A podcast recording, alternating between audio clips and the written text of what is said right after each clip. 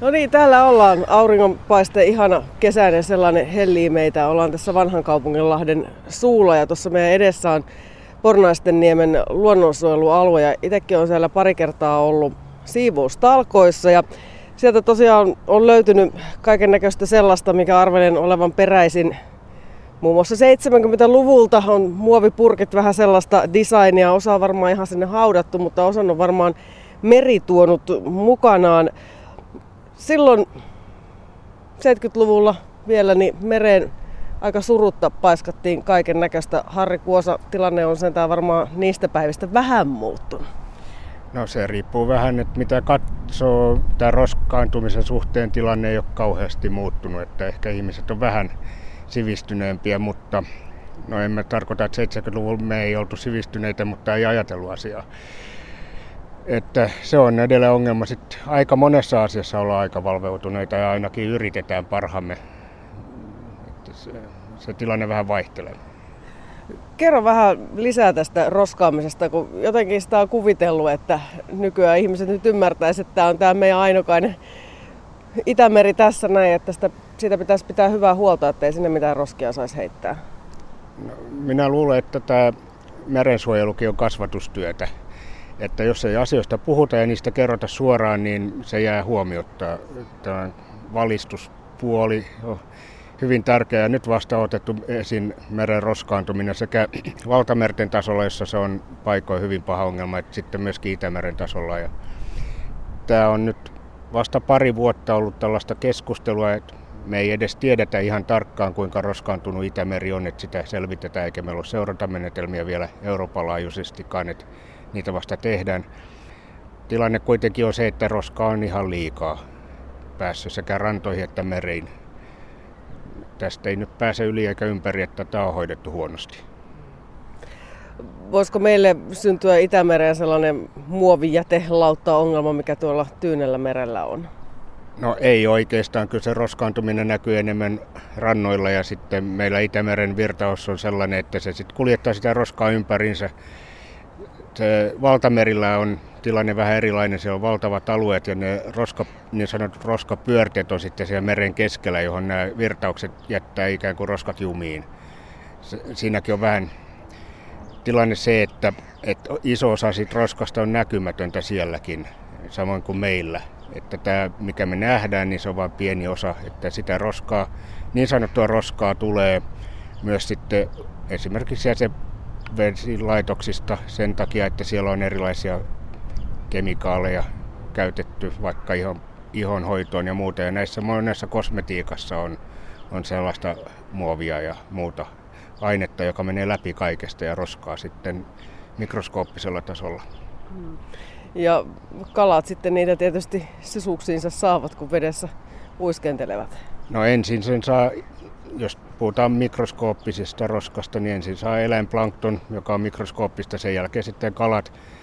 Että näiden vaikutuksista ei vielä ihan myöskään tiedetä tarkkaan eikä kertymisestä.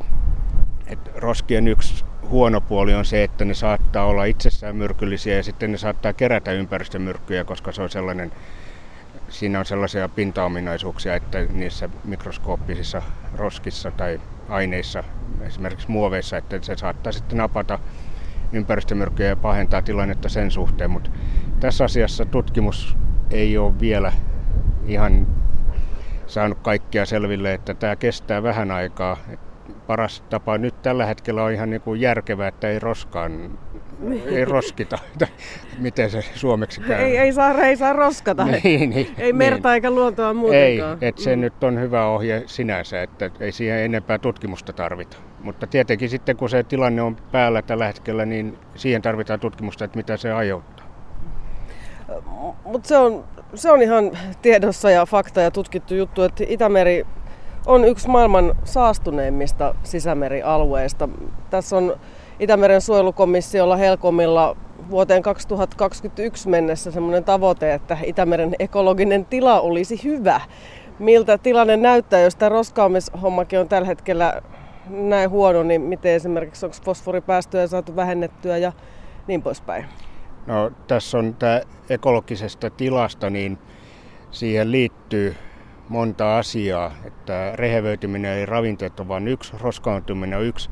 Meillä on paljon muuta, esimerkiksi pohjan tila tai sen, sen käyttö ja häirinseminen sitten on tämä niin sanottu biodiversiteetti, eli miten me käsitellään erilaisia lajeja, mitä siellä on.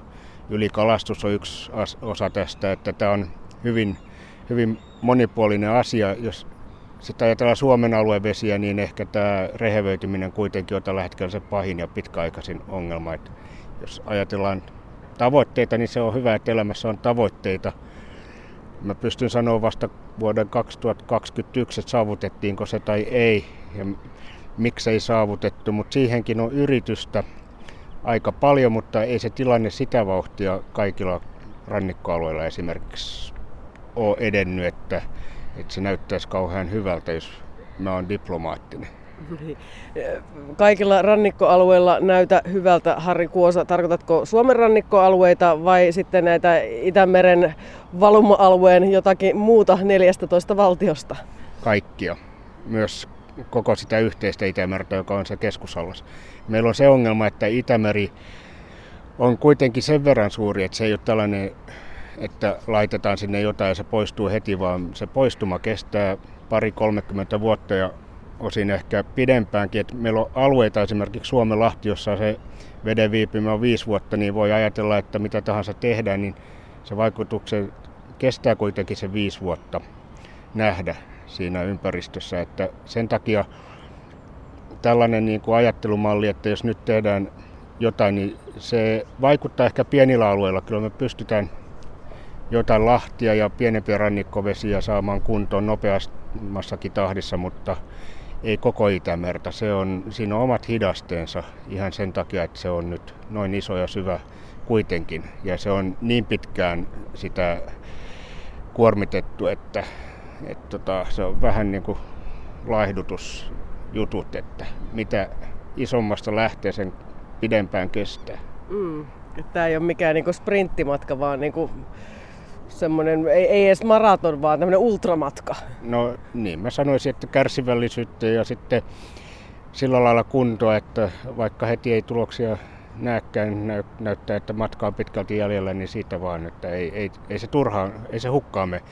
Että iso osa näistä asioista, joita me yritetään saada läpi on saatu läpi, vaikuttaa heti siinä lähiympäristössä.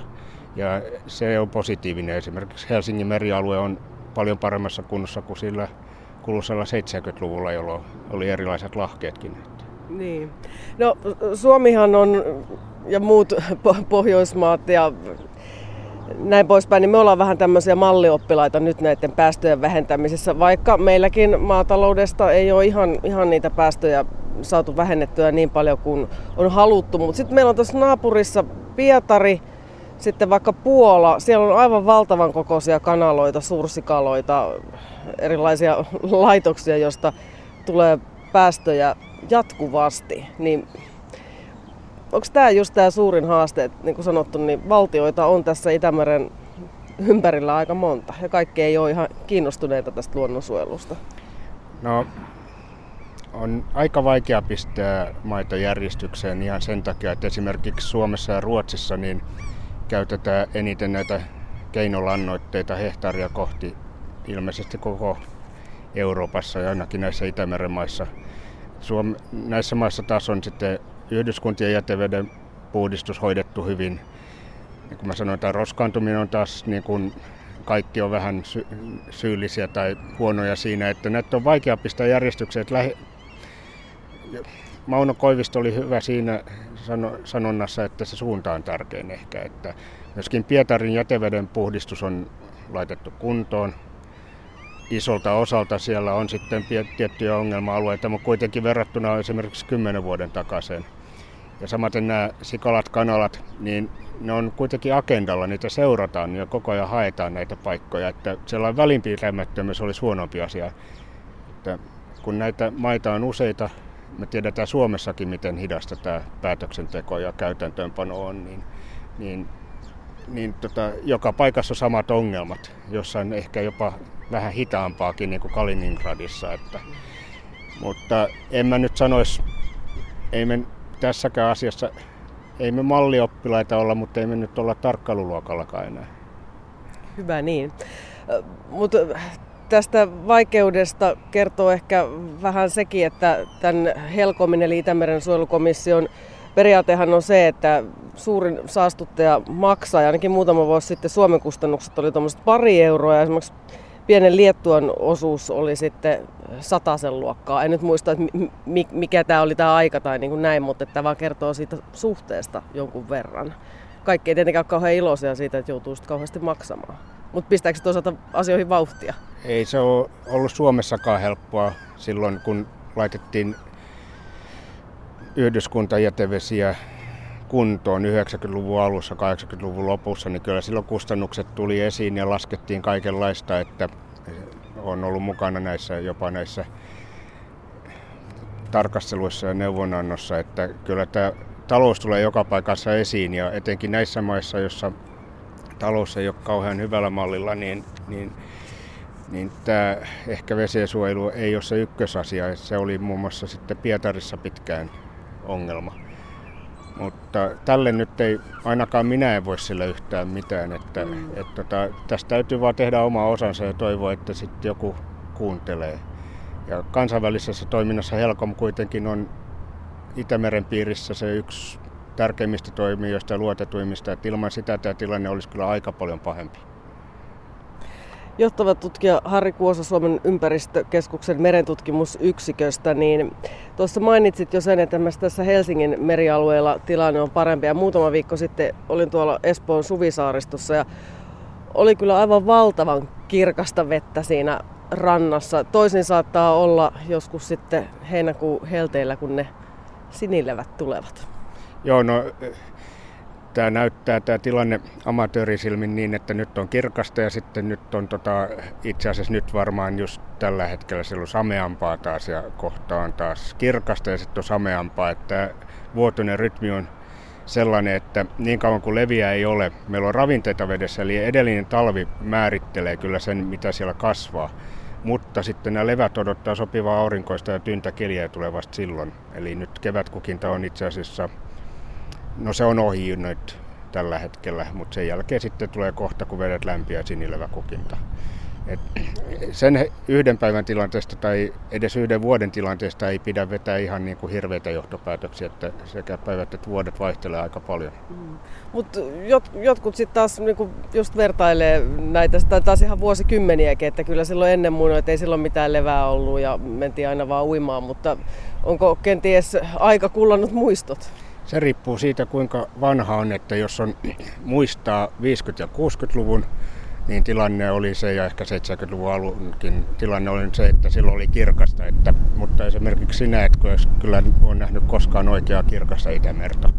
Okay. Että se kirkkaudessa, kun puhutaan, niin puhutaan tästä näkösyvyydestä, eli paljon siellä on sameutta vedessä, niin, niin kyllä se on edelleen joka, joka alueella täällä meillä niin paljon huonompi se tilanne kuin niin sanotussa luonnontilassa, mutta luonnon, luonnontilaa ei edes varmaan yritetä enää saavuttaa, että meidän on pakko hyväksyä se, että Itämeri on kuitenkin tulee olemaan ihmisen toiminnan ja vaikutuksen alainen, että sille ei voi mitään, mutta yritetään vähentää sitä sellaiselle tasolle, että se ei haittaa mitään normaalia elämää eikä, eikä luontoa, sitä ympäristöä muutenkaan, että siellä on myös muilla lajeilla kuin ihmisillä hyvä olla. Niin, lajeista puheen ollen, mulla on tässä tosiaan useampi A4 kaiken näköisiä asioita listattuna ylös, niin Mites noin vieraslajit? Niitähän tulee lisääntyvän liikenteen mukana myös sitten, tai on tullut jo Itämereen. Joo, niitä on tullut. Mä luulen, että viimeisimmällä listalla on 40 tai 50, että siellä on mukana kaloja, aika paljon kaloja itse asiassa, koska ne yleensä havaitaan, kun joku ihan ihmeellinen kala tarttuu jonkun onkeen, niin äkkiä se tulee esiin tai verkkoon. Sitten siellä on paljon muita. Että liikenne käy koko ajan, että me ei edes tiedetä kuinka, monta laji, kuinka moni laji yrittää Itämereen, että niitä saattaa olla vuosittain kymmeniä uusia. Sitten joku niistä pystyy sopeutumaan.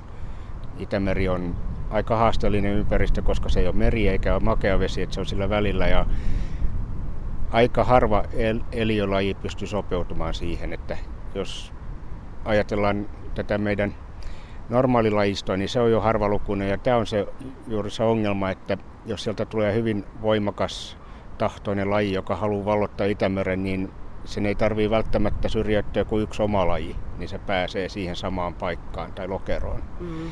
Maailman merillähän siipisimppu esimerkiksi on aiheuttanut ihan tosi valtavia ongelmia.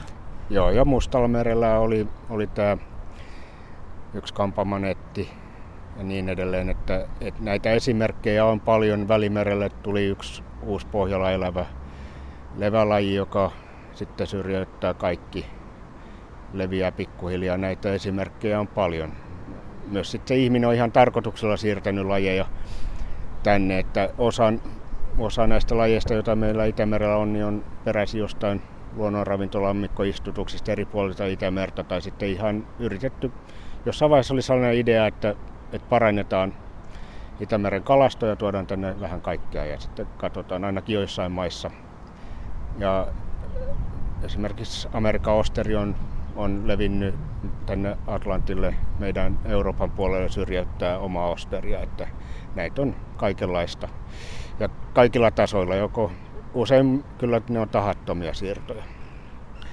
Ihminen on jo kova, kova liikuttelemaan erinäköistä, muun muassa myös öljyä sekä sotakalustoa. Kummasta aloitetaan? Suomen ympäristökeskushan meinasi tästä taanoin törmätä tiettävästi venäläiseen sukellusveneeseen. Ei, ei, kyse, ihan ky, niin ei, ei kyse ei ollut törmäyksestä, kyse oli siitä, että Suomen ympäristökeskuksen alusta Aranda informoitiin siitä, että Aa, siellä okay. sitten tuolla, niin kuin tuolla puolella on sukellusvene nyt. Ja että sinne päin ei pidä niin kuin mennä heilumaan sen näyttöottolaiston kanssa, että sinne näyttää sitten niin kuin, tota, kilahtaa johonkin kovaan.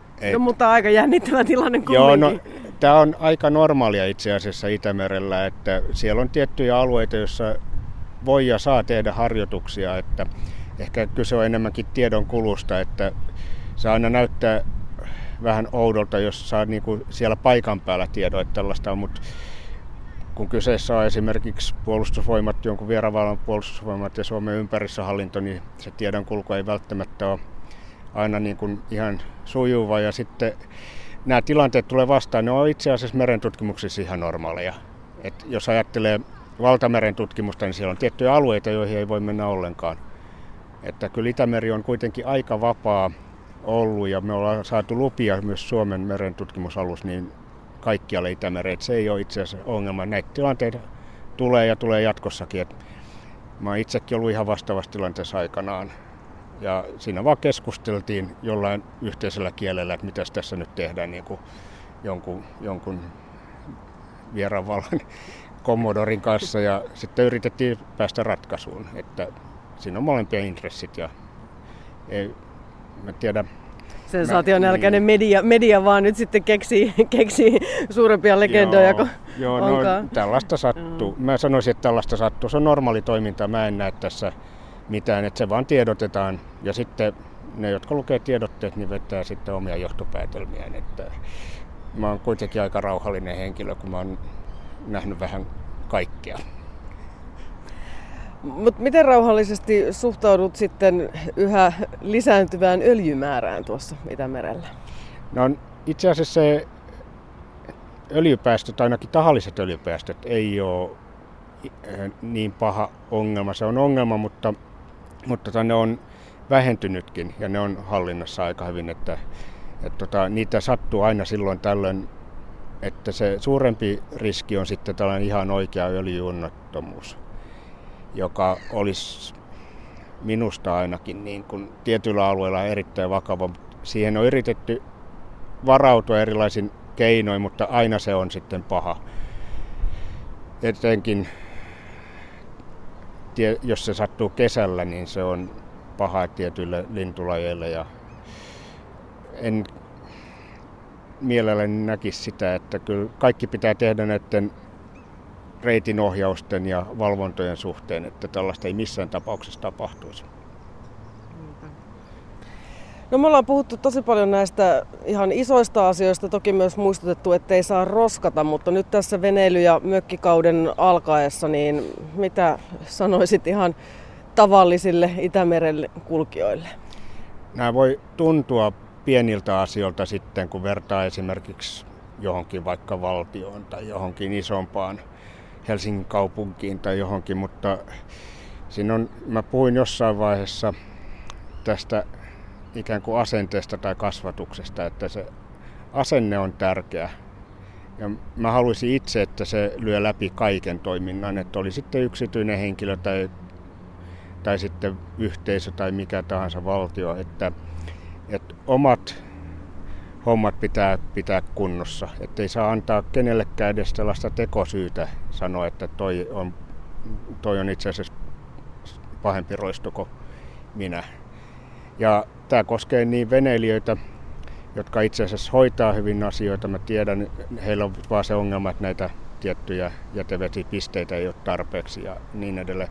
Mökkiläisiä, niin älkää, ne on, en, kyllä mä luotan mökkiläisiinkin, että he ei roskaa, he ei tee mitään, mikä olisi vahingollista luon, luonnolle ainakaan tarkoituksella, että se mitä mä vähän varoittelen on tällaisen ruoppaustoiminta, että jos haluaa sitä tehdä, niin kannattaa ottaa tarkkaan selvää, että milloin se kannattaa tehdä ja miten ja mitkä on lupaehdot ja missäkin kunnossa, että se on kunnallinen asia.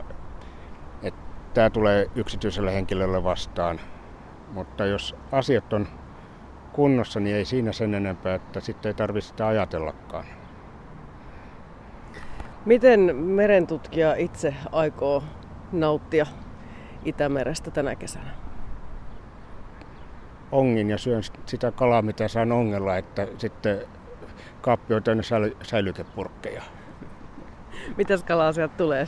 Meillä on tota, tollainen venepaikka ja mökki tuolla Tammisaaren saaristossa, niin tähän mä laskisin viime vuonna varmaan syötiin 30 kertaa kalaa siellä mökillä, niin niistä kolmannes oli ehkä kuhaa, loput haukea ja ahventa. Muuta nyt ei tullut. Tänä vuonna aloitettiin silakkakausi ja me saatiin silakkaa, Et joka on erittäin hyvä kala, että jos vain opettelee käsittelemään kalaa, niin tämä ruokavalio monipuolistuu kyllä paljon. No niin, alkoi selvästi suuta vähän nappaamaan. Joo. Harri Kuosa, kiitoksia ja hauskaa kesää. Kiitos samoin kaikille, jotka tätäkin kuuntelee ja sinulle kanssa.